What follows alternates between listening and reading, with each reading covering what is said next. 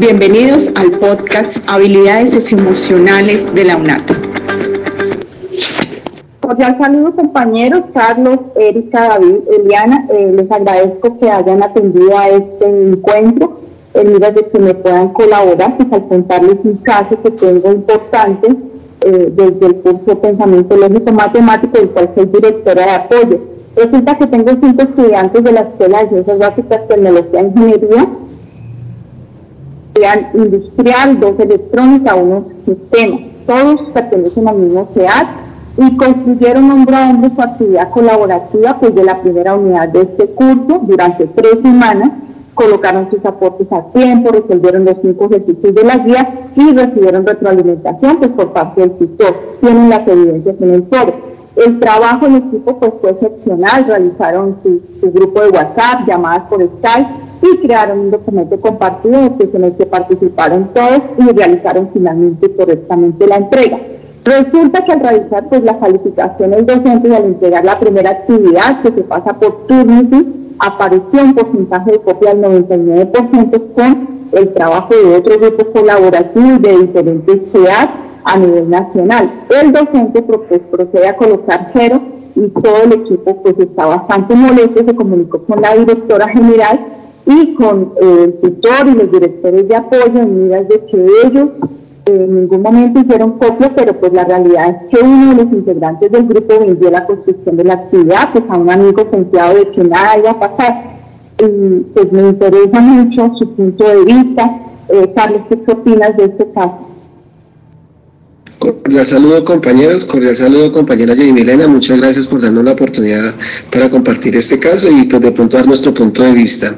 Para este caso, Yadimilena, yo te recomiendo tener en cuenta para la toma de decisión y volver a la definición del problema, escuchar al estudiante que realizó el fraude y escuchar la versión también de los otros compañeros.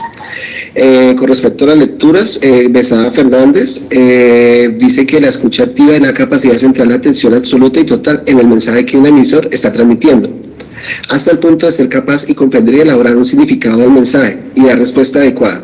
Con esto, Yadi, podrás tomar las correcciones en las notas y las medidas necesarias para darle solución a la problemática.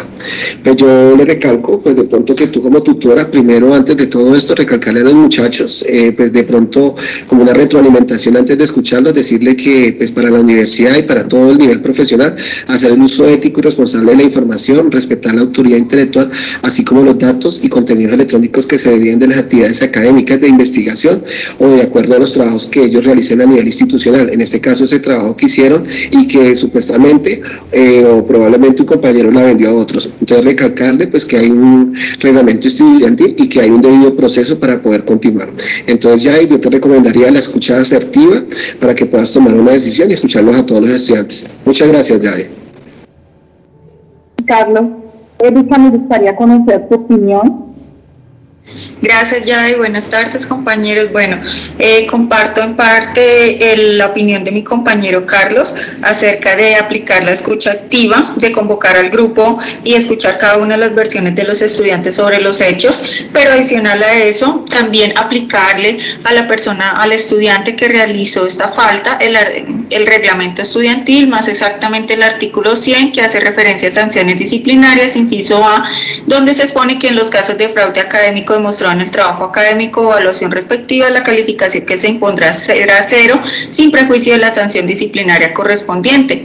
Esto debido a que pues él debe tener conciencia de lo elaborado, de lo que ha ocurrido y adicional a esto, pues acarrear con las consecuencias.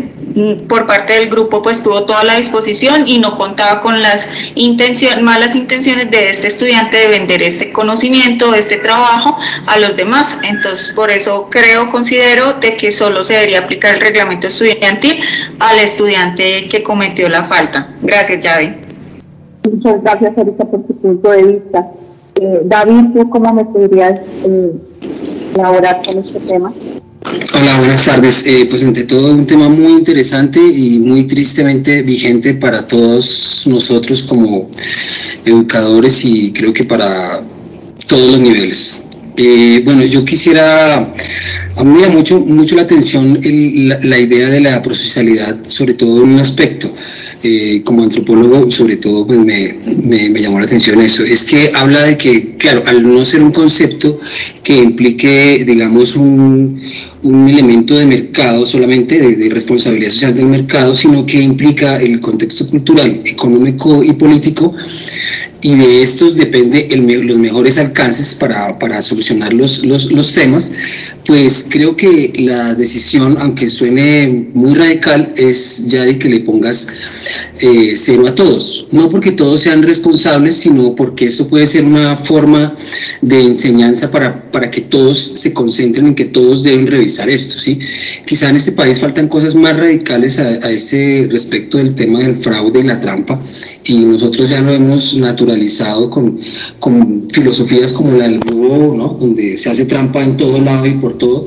Pero creo que si se piensa en países, por ejemplo, de Oriente, en China o en Japón, ellos son muy radicales con estos.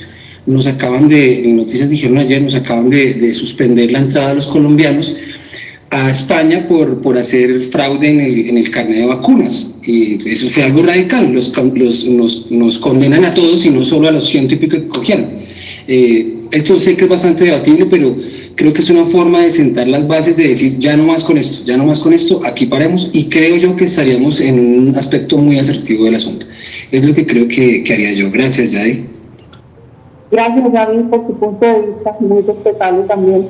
Eliana, en tu punto de vista me colaboras, gracias. Un cordial saludo a mis compañeros y mis compañeras.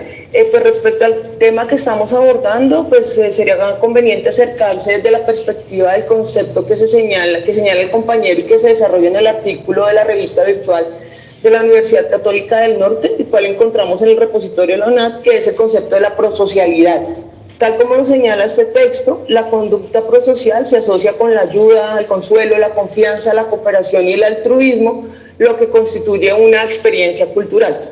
En este sentido, al promover prácticas colaborativas, podemos incentivar el mutuo cuidado, la responsabilidad social, lo que implica el respeto por el trabajo y el esfuerzo de los otros, es decir, incentivamos la honestidad.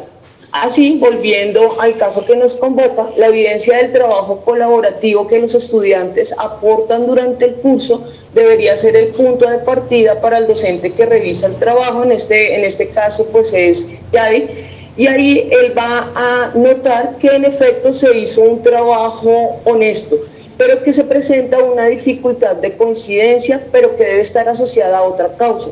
Sí, pues las evidencias que aportan durante las fases dan fe del desarrollo del trabajo por parte de los estudiantes. En este caso, como tutora, lo primero que deberías hacer es convocar a los estudiantes a una breve sustentación que corrobore la autoría del trabajo, exponer a ellos el índice de coincidencia que arroja la herramienta Turnitin y hacer la respectiva reflexión sobre las consecuencias legales de un plagio comprobado, aunque ellos la conocen.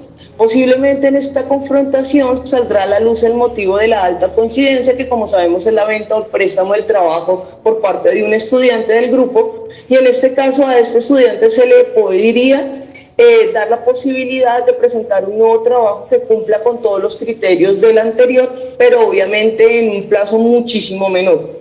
Considero que de esta forma se está abordando la responsabilidad social, la prosocialidad, haciendo énfasis en el hecho de que cada una de las acciones individuales tienen consecuencias individuales, pero a la vez tienen un impacto en el espectro social. De esta forma se abordaría el problema de manera pedagógica desde una perspectiva empática y no solamente punitiva. Eso sería lo que yo te podría decir, Yadi. Muchas gracias, Eliana, por estas conclusiones. Realmente aportan muchísimo para la solución de este caso, y agradecerles por su tiempo y por sus grandes puntos de vista que nos permiten a nosotros como docentes y tutores de la UNAD crecer cada día. Muchas bendiciones y espero encontrarnos en otra oportunidad.